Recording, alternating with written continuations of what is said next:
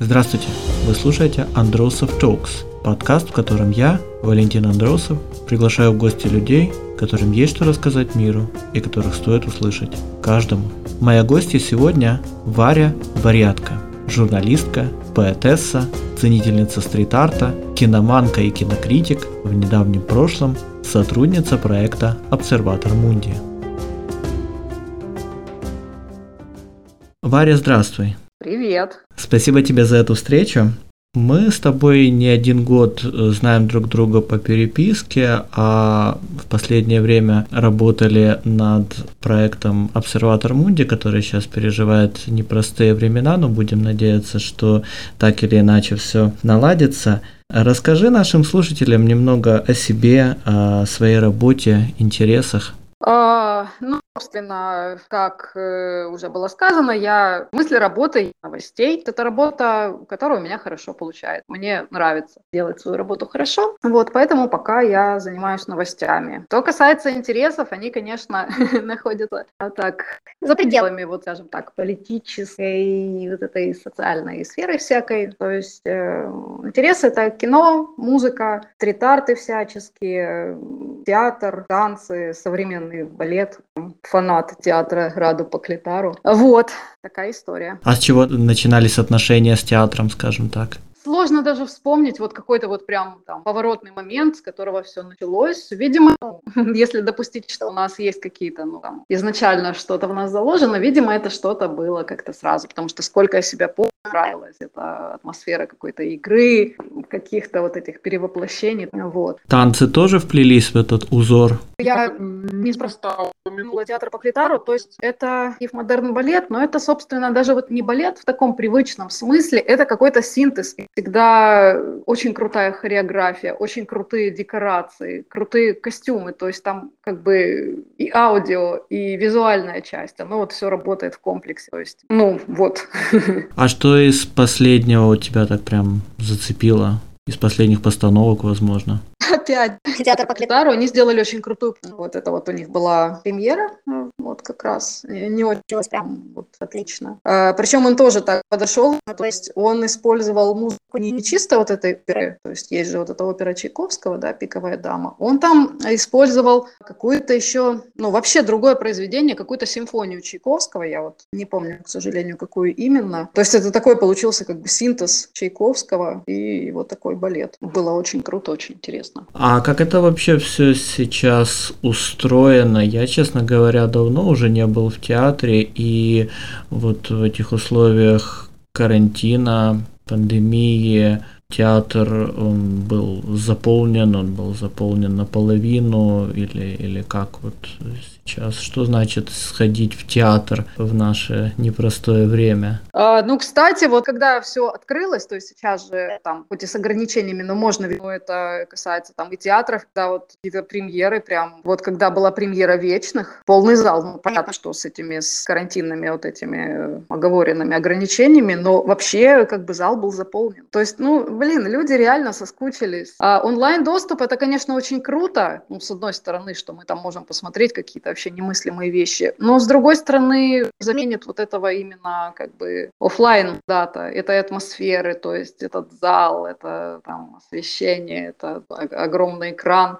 Ну, ну, его невозможно там подменить самыми крутыми там этими онлайн штуками. Ну, а если посмотреть шире, вообще редко с кем из моих э, гостей удается обойти эту тему, эту глобальную повестку, в которой мы сейчас все живем.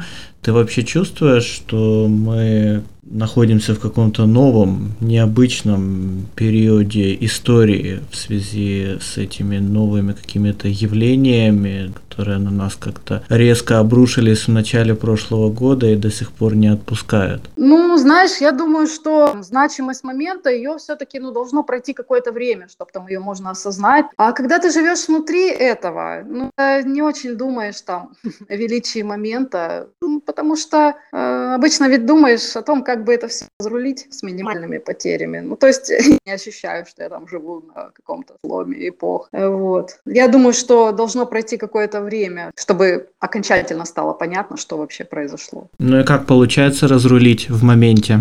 Ну да. Ну, не могу сказать, что прям идеально все всегда получается. Я там на своем уровне, я стараюсь. Ну, тут, видишь, тут э, еще важный этот момент. Конечно, сначала, когда вот это все там только начиналось, была растерянность, был там какой-то такой грани паники, то есть мы просто вообще не понимали, что происходит. Но потом вот очень важный этот момент, когда ты должен сосредоточиться вот не на том, чего у тебя не стало, то есть там не стало твоей привычной жизни, а на том, что у тебя все-таки есть. То есть, ну, у тебя там есть ты сам, есть твои интересы, есть там твои мысли, ну, вот как-то немножко переместить фокус, переместить акценты. Мне кажется, это помогает. Да, и где-то, мне кажется, все-таки вот этот исторический контекст, он по ходу выстраивается, потому что не случайно в первые месяцы всплыли эти параллели, да, с Великой Чумой и всякими другими напастями, которые обрушивались на человечество, да, с той же испанкой, и вдруг оказалось, что мы, наше поколение, мало чем отличается вот именно в этой этой сфере, да, к счастью или к сожалению, но мы по-прежнему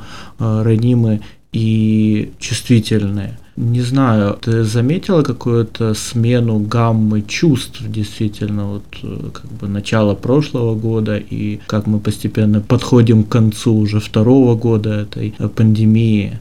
Ну как, конечно, оно меняется, то есть э, это какая-то острая там стадия, когда ты просто не понимаешь, что происходит, там все закрывается и, э, и все несется. Это, конечно, такой слабый как бы плюс, но все-таки вот он есть, что вот эти какие-то такие критические, экстремальные ситуации, они все-таки не могут длиться вечно, то есть они все-таки во что-то превращаются менее травмирующие, ну то есть как вот старая стадия переходит в хроническую. Ну а потом вот как бы человеческий организм, да, и человеческий мозг, он же вообще такая штука очень, которая хорошо приспосабливается на самом деле, то есть вырабатываются какие-то механизмы адаптации. И тут вот много зависит от э, настроя. Видишь, психика, она же так устроена, человек не может все время там паниковать, оно все равно там ну, куда-то так вообще сместится этот фокус. Ну, мы не можем жить в каком-то перманентном фестивале паники и истерики. Мы все равно начнем искать какие-то выходы с этого фестиваля. А сколько лет нам понадобится, как ты думаешь, чтобы осознать вообще, что сейчас происходит с нами? Я вообще не давала бы каких-то прогнозов, тем более там по каким-то конкретным срокам. Ну, видишь, нынешний год, он все-таки уже там более лайтовая версия по сравнению с прошлым. То есть будем надеяться на то, что с каждым годом как-то ситуация будет улучшаться и приближаться к той жизни, к которой мы привыкли до вот этого всего. Ну, это все как бы условности, потому что, ну да, можно провести какие-то параллели, но на самом деле, мне кажется, что там любое время, оно уникально. То есть там бывает, э, на самом деле, второе возрождение, просто бывает что-то похожее, но оно уже другое. Ну, поэтому я бы так вот не ставила вот такие, ну, там, полочка, где у нас ревущие там 20-е, здесь у нас лихие 90-е, ну, я бы этого так не ставила. То, что будет какое-то развитие и мир на этом не остановится, да, я думаю, что мир будет двигаться дальше. Я думаю, что жизнь будет продолжаться, да. На этой планете. Андросов Токс. Давай поговорим о той э, материи, которая, может быть, из всех искусств, э, ну, едва ли не наиболее плотно сталкивается со временем, да, имеет дело со временем. О поэзии, в том числе о твоих стихах, ты выкладываешь на Facebook время от времени свои стихи, переводы, и каждый раз я действительно удивляюсь в хорошем смысле точности рифмы, образа, схваченности какой-то метафоры. Расскажи немножко об этом э, своем пути, да, э, с чего начинались твои стихи, стихотворчество, оригинальное, переводное? Ну, во-первых, спасибо, приятно, это очень лестный для меня отзыв. Я рада, что тебе интересно, ну, вообще радуюсь, когда люди что-то вот в этом для себя находят. С чего это начиналось? Опять же, опять же, я не могу отследить этот момент. Мне это, ну, там, ну, это мне как-то присуще было всегда, вот эти там странные игры со словами, вот это раскладывание слов. У меня это как-то всегда было. Ну, то есть вот сколько я себя помню, у меня ну, всегда какие-то такие странные цепочки в голове выстраивались, даже когда я там вообще была маленькая. А вот, то есть это может быть тоже какая-то природная данность. Э, ну, сначала, конечно, я начала писать что-то свое, то есть переводы добавились уже потом, когда там я стала знать какие-то другие языки. Вот. Но я даже не что я делаю, что это переводы, потому что я всегда сохраняю как бы из э, оригинала размер и стилистику, но я не могу сказать, что это прям перевод, потому что ну, что-то вот прям очень близкое к тексту. У меня получается такое, знаешь, как вот в фильмах пишут э, там как бы оригинальный текст, и на его основе ну, делаю какой-то свой текст. Вот. Так это все происходит. А что дается легче, собственные стихи или переводы, пересказы? Не знаю, вообще без разницы. То есть вот как придет, так и, ну, так и будет. Писать свой текст или... Или вот как-то это перекладать, пересказывать. Ну, потому что это все равно так и текст. То есть это видишь там все равно же как-то через призму себя. А ты их публикуешь? Их можно прочитать где-то за пределами социальных сетей? Ну, сейчас это только социальные сети. То есть, да, у меня там а, был период, когда там я сотрудничала с одним очень неплохим культурным ресурсом. Вот там я их публиковала. Ну, потом как-то там у нас пути разошлись. Вот. И сейчас остались только ну, соцсети, потому что это ну, такой как бы доступный там способ чем-то поделиться.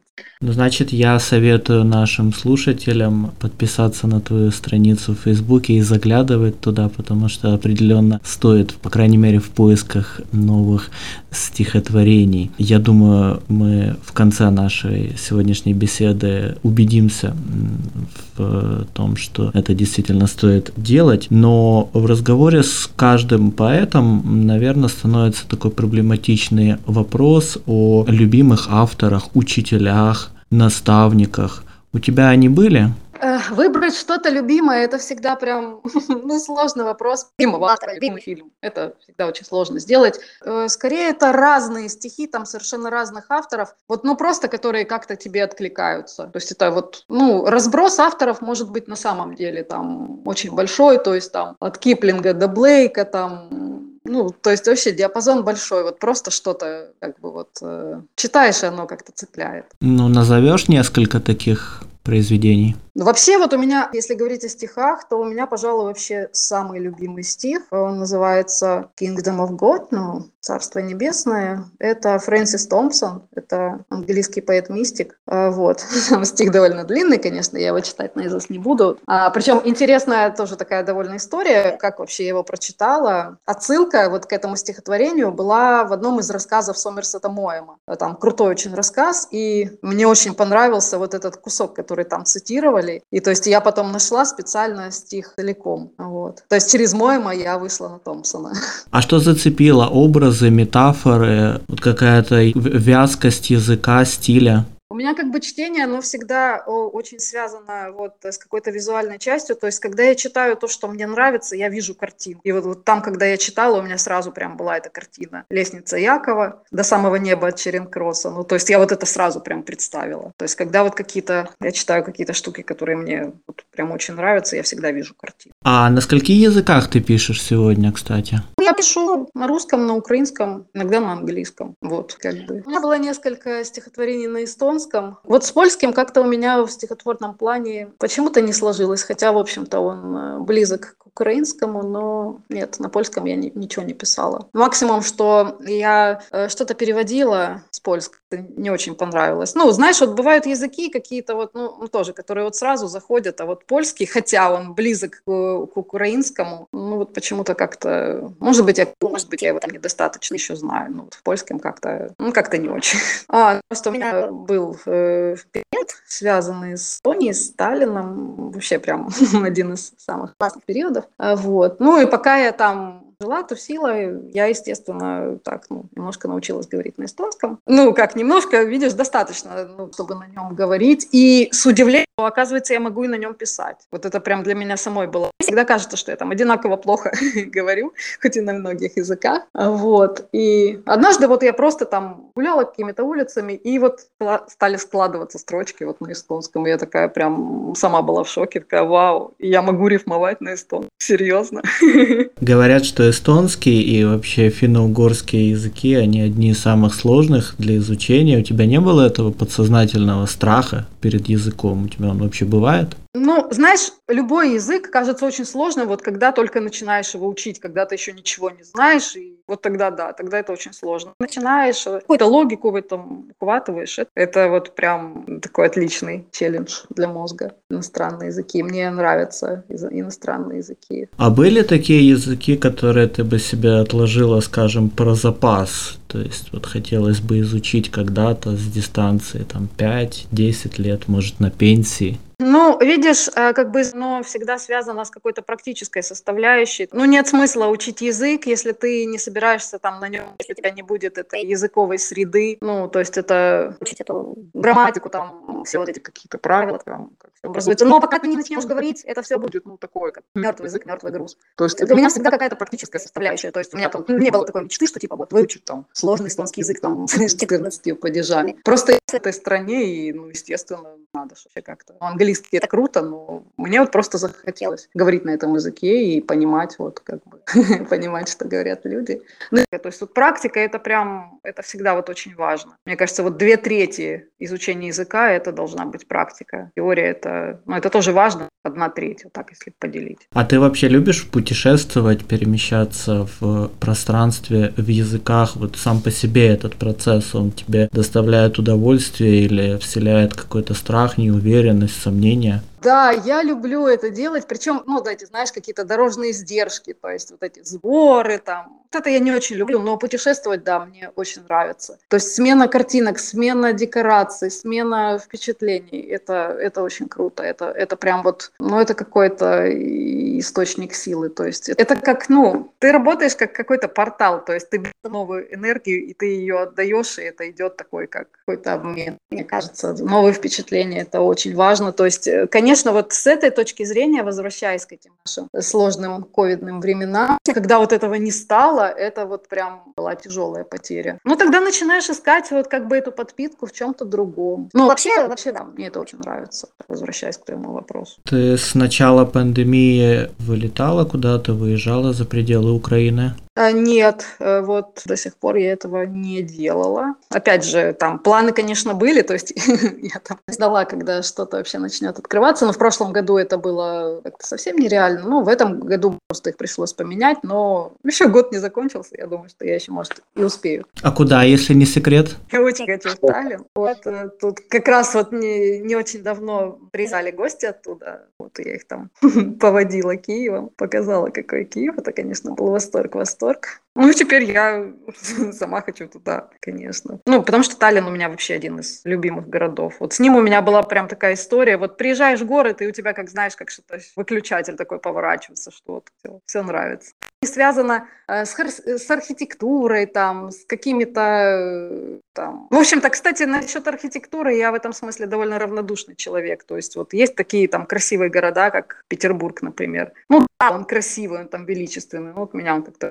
то есть это не с этим связано. Вот у меня такое впечатление было очень милое от Кишинева. Кишинев обычно всем не нравится, все его ругают, всем он кажется каким-то недостаточно ухоженным. Не знаю, мне он вообще как-то сразу... Это, конечно, совсем другое, чем Таллин, но там вот было ощущение какого-то уюта, какого-то чего-то очень знакомого. Вот. Ну, города, они ж, они ж как люди, то есть вот их встречаешь, и ты их сразу как-то принимаешь или не принимаешь. Возможно, это впечатление, но у меня обычно вот как-то в первое впечатление оно так и остается. То есть есть как-то особой разницы между, скажем, городами северными и городами южными. Ты вот эту градацию не проводишь или проводишь все-таки? Ну как, она есть, конечно. Они ну, не отличаются всем. Я говорю только про какое-то, ну, внутреннее принятие. То есть вот ты попадаешь в город, он тебе нравится, а в другой попадаешь, и вроде там все классно, но что-то нет. Потому что вот если там сравнивать, вот Ригу как так приехала, там потусовала, и ну вот не возникло какого-то такого теплого к ней отношения. Ну, возможно, там надо было побыть, ну, не знаю. Вот Таллин это прям была любовь сразу. Вот. А Вильнюс из таких балтийских столиц? А вот э, Литва, это вот единственная страна, где я не была, то есть я была даже в Финляндии я была, а вот э, в Литве нет. Литва у меня тоже такая в, в списке типа must visit. Ну, потому что обидно как бы. Ну, кстати, насчет э, Вильнюса, я даже ну. больше хочу Каунас. У меня там город номер один в Литве, это у меня Каунас. А Вильнюс потом. Ну, я надеюсь, э, Литва тебе понравится. А, ну ты был в Литве, да, я помню, там были замечательные просто, да.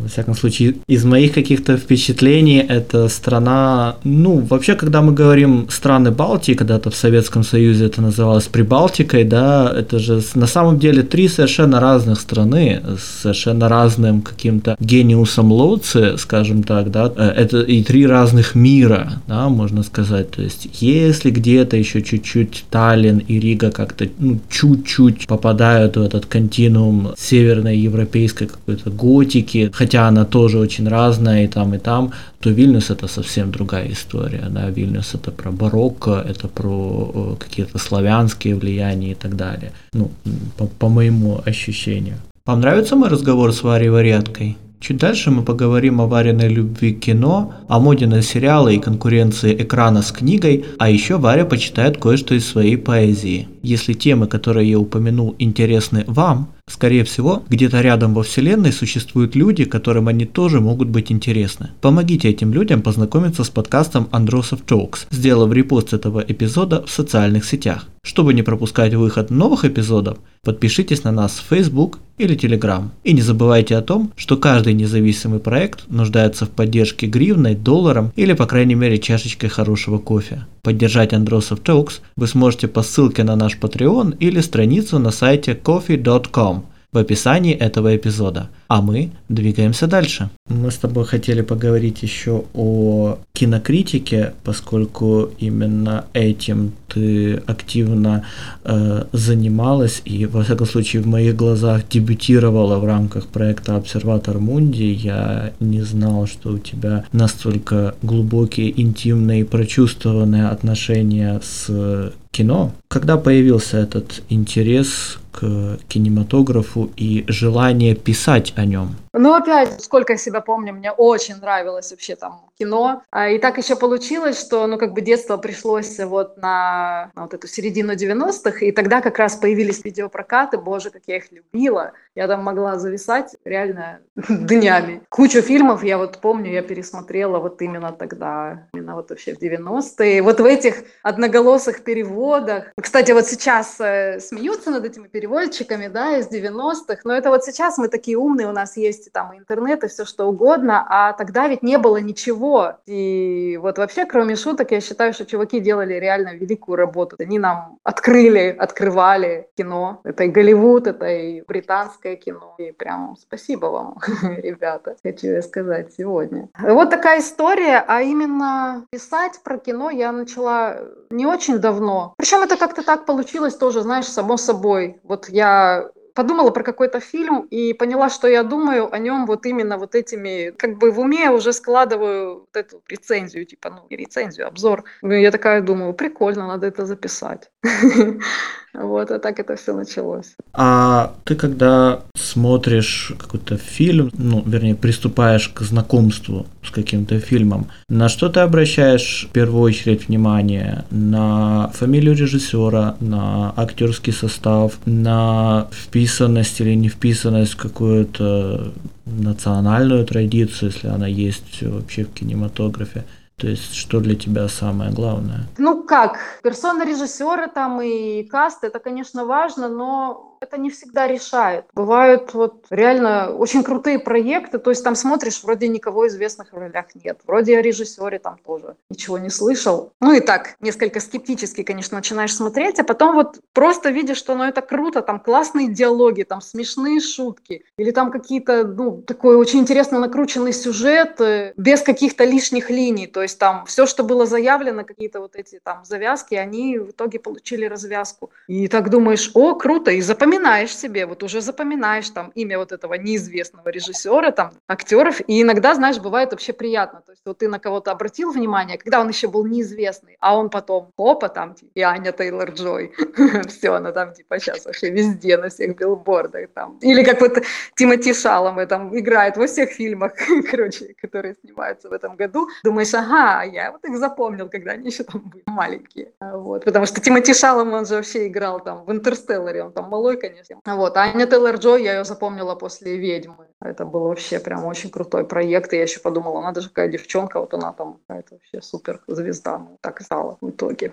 А вот какой-то географический, локальный, э, национальный контекст в кинематографе для тебя важен? То есть важно, откуда эти люди, да, и какую историю, историю о чем они хотят рассказать нам на экране. Я имею в виду режиссера, актеров, оператора, сценариста и так далее. Ну, это зависит от. То есть мы, конечно, живем в такое время там мультикультурности, там вот этого микса очень разных там традиций, каких-то историй, а вот. Но бывают, да, бывают очень интересные локальные истории. Вот, кстати, у меня есть любимый эстонский режиссер Арнольд. Вот его последняя работа, которая называлась «Ноябрь». Вот это прям такая, знаешь, европейская готика, но очень хорошо э, вписанная вот именно в эстонские реалии. То есть, да, локальные истории бывают тоже вот очень крутые. Давай еще немного о персоналиях, может быть, твой топ 5-10, сколько получится режиссеров, актеров.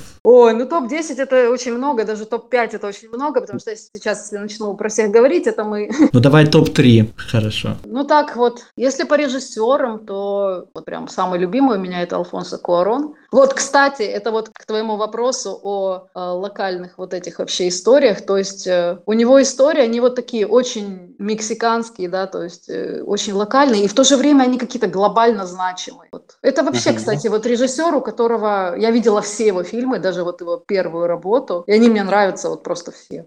Так что это, пожалуй, любимый режиссер там номер один. Кто еще нравится? Джон Хилкот, австралийский чувак, очень крутой. Ну и, наверное, Николас Виден Крефон, Хотя я совершенно не понимаю, что он делает сейчас, но в любом случае это вот один из самых значимых, на мой взгляд, самых интересных современных режиссеров. Вот. А актеры? Ой, с актерами еще сложнее, чем с режиссерами. Возможно, мужские, женские роли поделить, не знаю даже. Тут, видишь, нет смысла большого вот это все обсуждать, потому что, ну, возможно, вот я упоминала, да, Аню Тейлор-Джой, возможно, она кому-то вообще не нравится, то есть там люди смотрят и то вообще в ней там, типа, что в ней нашли. Ну вот, на мой взгляд, вот из, э, как бы, вот из молодых э, актерок она вот одна из самых сильных, одна из самых интересных. Причем тут дело даже э, не, не только и, и не столько в ее внешности, ну, хотя внешность там очень запоминающаяся, очень интересная, это еще и... Понимаешь, актер это ведь не, не только про внешность, не только про какой-то типаж, это еще и про какую-то сущность человеческую, которая, ну, там, так или иначе видна. То есть мне кажется, что вот какие-то вот значимые, крутые актеры, они очень какие-то цельные, сильные личности. Я не о том говорю, что они какие-то идеальные, то есть у них нет недостатков. Нет, они такие же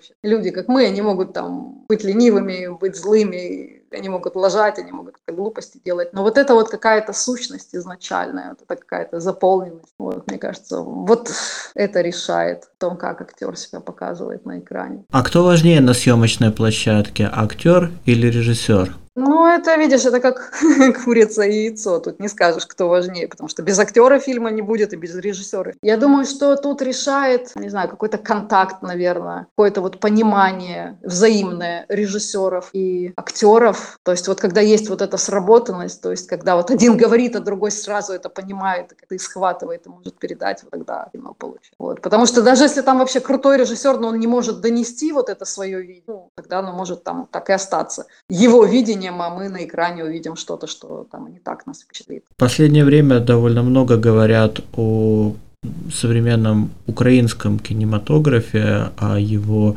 возрождении или невозрождении в новых условиях после Майдана. Ты вообще как считаешь, в какой стадии сейчас находится украинское кино в целом? Вот хорошо, что ты задал этот вопрос, потому что украинское кино это действительно такая значимая тема. Меня вообще радует, что сейчас у нас есть это украинское кино. То есть мы снимаем фильмы, да, они разные получаются, да, там они не все, мягко говоря, идеальные, но они есть. То есть вот не так давно было время, когда украинского кино не было. То есть вообще, ну помним же, да, что было время, когда в Украине не снимали кино. И то, что сейчас оно снимается, это уже большой шаг вперед. И хорошо, что фильмы снимают, пусть их будет много, пусть даже будет э, много каких-то неудачных, каких-то дурацких фильмов. Это все дело времени, дело опыта. То есть э, я думаю, что главное, чтобы они были. Я думаю, что мы научимся. И, собственно, мы уже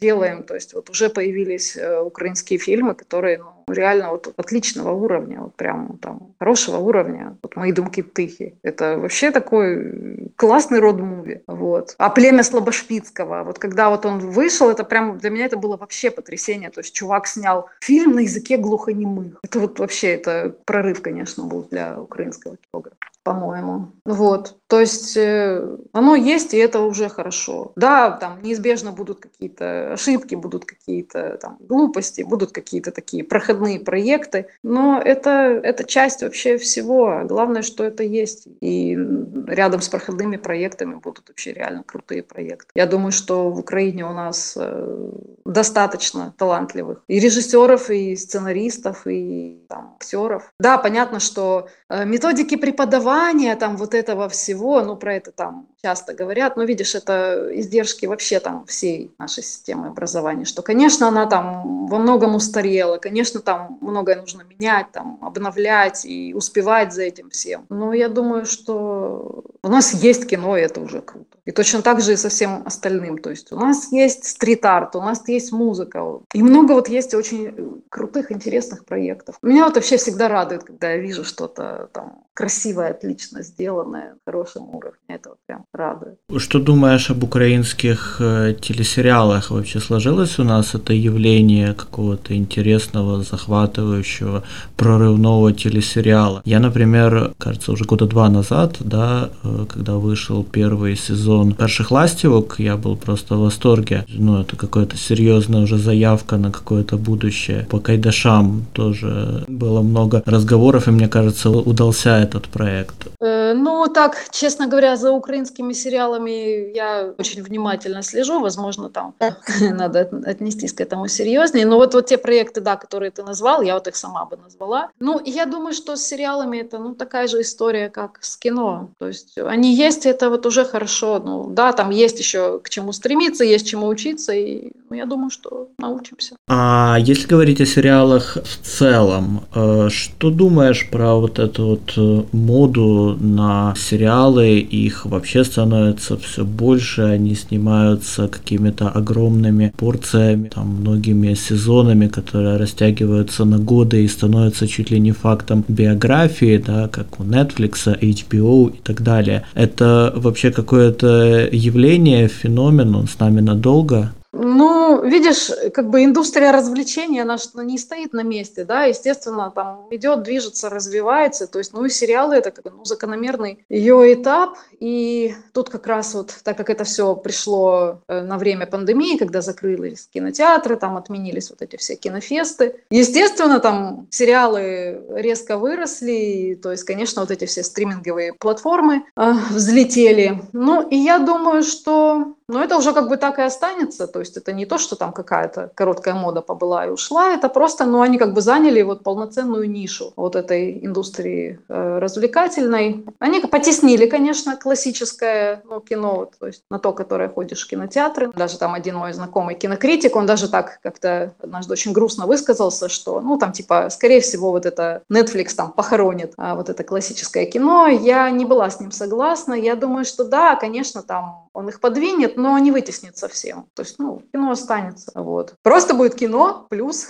сериалы. Но потом, видишь, сериалы, они же уже давным-давно вышли как бы вот к ним уже не надо так относиться, как вот раньше, там, типа, о, человек, который смотрит сериалы, это там, скорее всего, какой-то такой невеликого ума человек, у которого много свободного времени. Нет, сейчас же вообще там выросла целая категория сериалов, которые, блин, произведения искусства, вот, без преувеличений. Играют вообще актеры, извините, первых эшелонов. Так что сериалы это, ну, это реально отдельный жанр уже, отдельный, отдельная как бы отрасль искусства. А вот э, сериал и книга, сериал и литературный роман, как ты думаешь, они э, сражаются на одном поле за одного зрителя, читателя, за одну социальную категорию? То есть это тоже конкуренты своего рода? Ну, видишь, вот э, как бы на своем примере Я могу сказать, что я не очень люблю читать, всегда не очень любила. А, вот. То есть, когда есть выбор прочитать книжку и посмотреть кино, я всегда выбирала кино, а книжку я могла прочитать, если мне очень зашло кино. Ну, то есть люди обычно наоборот делают, а у меня вот так. И, ну как,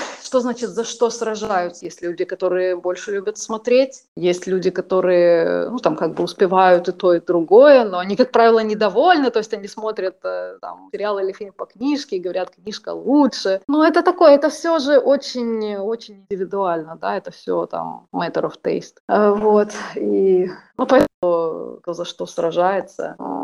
Я думаю, что по большому счету задача ведь э, и у литературы, и у кино, там, и даже у музыки, но она как бы одна и та же. Что-то дать зрителю, читателю, чем-то зацепить его. Вот, вот это их задача. О чем-то заставить задуматься. Ну, там, кроме несомненной коммерческой, да, там, составляющей, есть еще, вот, мне кажется, и какая-то вот такая надстройка, назовем это так. То есть что-то подвинуть вот именно в каком-то плане духовного развития. Так, несколько пафосно прозвучало, но, наверное, как-то так. Потому что я думаю, что, ну, как бы все искусство, оно там ставит себе цели, ну, там, больше, чем даже сериалы, их же не только там затем снимают, чтобы просто там заработать много денег. Ну, то есть есть такие проекты, но они ведь как бы пришли-ушли. Так что я думаю, они, ну, там, если, как ты сказал, на одном поле, да, я думаю, вообще там все деятели искусства так или иначе на одном поле.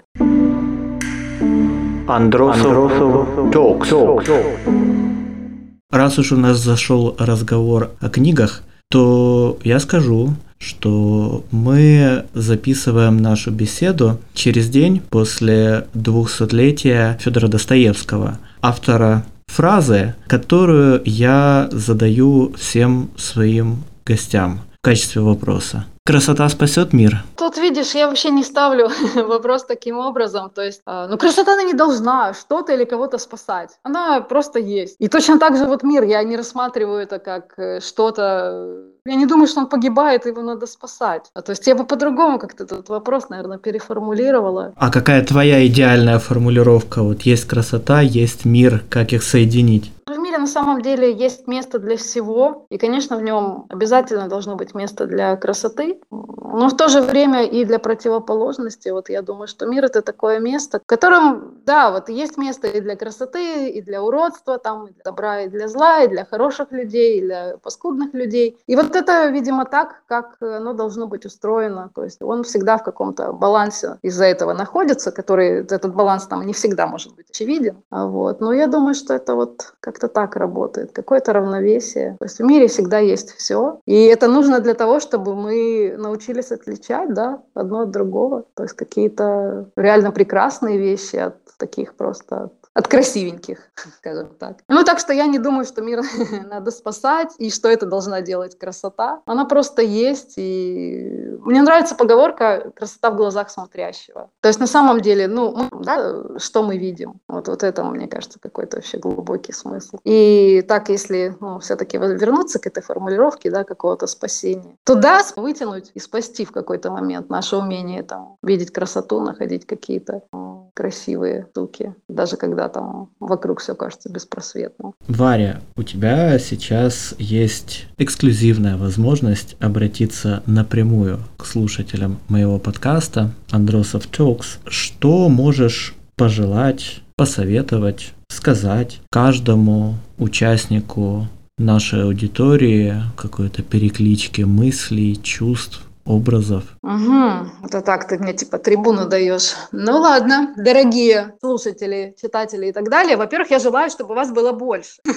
Потому что Валентин придумал реально крутой, ценный проект, и я считаю, что он заслуживает вашего внимания, так что давайте, подтягивайте. Ну, из пожеланий, вот как раз я бы хотела пожелать вот там тем, кто нас там слышит, читает и так далее. Вот как раз этого умения, о котором я говорила, находить красоту, находить радость, находить какие-то вообще позитивные моменты в каждом дне, особенно, опять же, а, в наше непростое время. Вот это умение, оно прям реально, оно дар, то есть оно реально может вообще там украсить и помочь. И вытянуть какие-то сложные моменты, то есть умейте видеть, находить прекрасное. Оно всегда рядом. Просто э, действительно красота в глазах смотрящего, пусть в ваших глазах всегда будет место для красоты. Видите, дорогие слушатели, сколько прекрасных слов можно услышать в конце каждого эпизода нашего подкаста,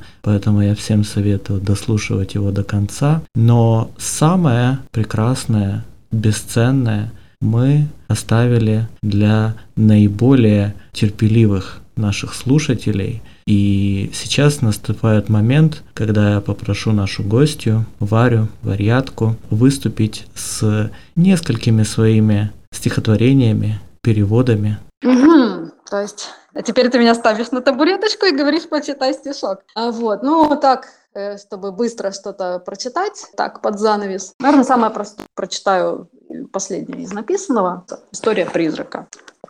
Заглянуть в реактор, уронить кольцо, взять иголку с ниткой, зашить лицо – это Новый год, это мертвый город. Раскололся ответчик, зови истцов. Запоздалый плакальщик, пассажир, не бежал за поездом, как не жил. Запасной маршрут, отступай потихой. Схроны, лесополосы, гаражи. Запрещенная магия, ну а то, мы не те, кем кажемся, мы никто. Подставные кадры, края воронки, двойники, фантомы, игра в лото.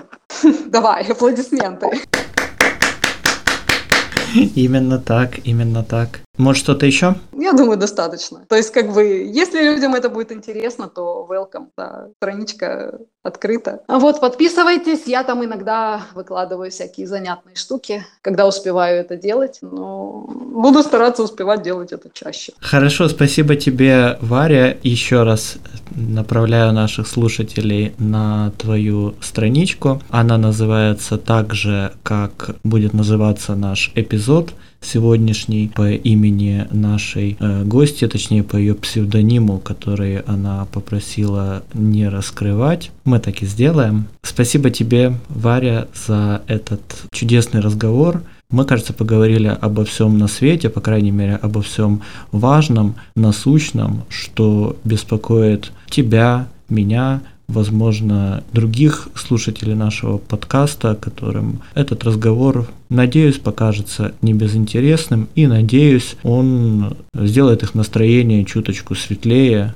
добрее, красивее, и всем от этого станет немножечко-немножечко лучше. Наше действительно непростое время. Ну, такой ответный как бы реверанс. Тебе тоже спасибо за отличную беседу. Мне было интересно. Я надеюсь, что всем тоже. Так что всем спасибо и тебе особенно. За проект, э, пусть он продолжается, пусть э, как бы подтягивается аудитория. Тебе желаю не отчаиваться, не впадать в какое-то уныние. Ты делаешь хорошее, э, нужное дело. Just keep going. Спасибо. Действительно очень приятно это слышать, что то, чем я занимаюсь, как-то нужно, как-то откликается в людях. И чем больше будет таких людей, тем и мне будет приятнее жить на этом свете. Еще раз спасибо тебе, Варя. Э, хорошего вечера, хорошего дня, недели, э, времени суток, выходных и так далее. И до новых встреч. Надеюсь, не в последний раз. Всем пока. Пока-пока. Вы слушали Андросов Talks. Если вам понравился этот подкаст, пожалуйста, подпишитесь на одноименную страницу в Facebook и канал в Telegram. Вы также можете поддержать создание новых эпизодов через сайт Patreon. Размер финансовой поддержки каждый слушатель определяет самостоятельно. Благодаря вашей поддержке подкаст Андросов Talks сможет постоянно радовать свою аудиторию качественным, интересным и разнообразным контентом. До новых бесед с новыми гостями. До встречи с людьми, которых стоит услышать каждому.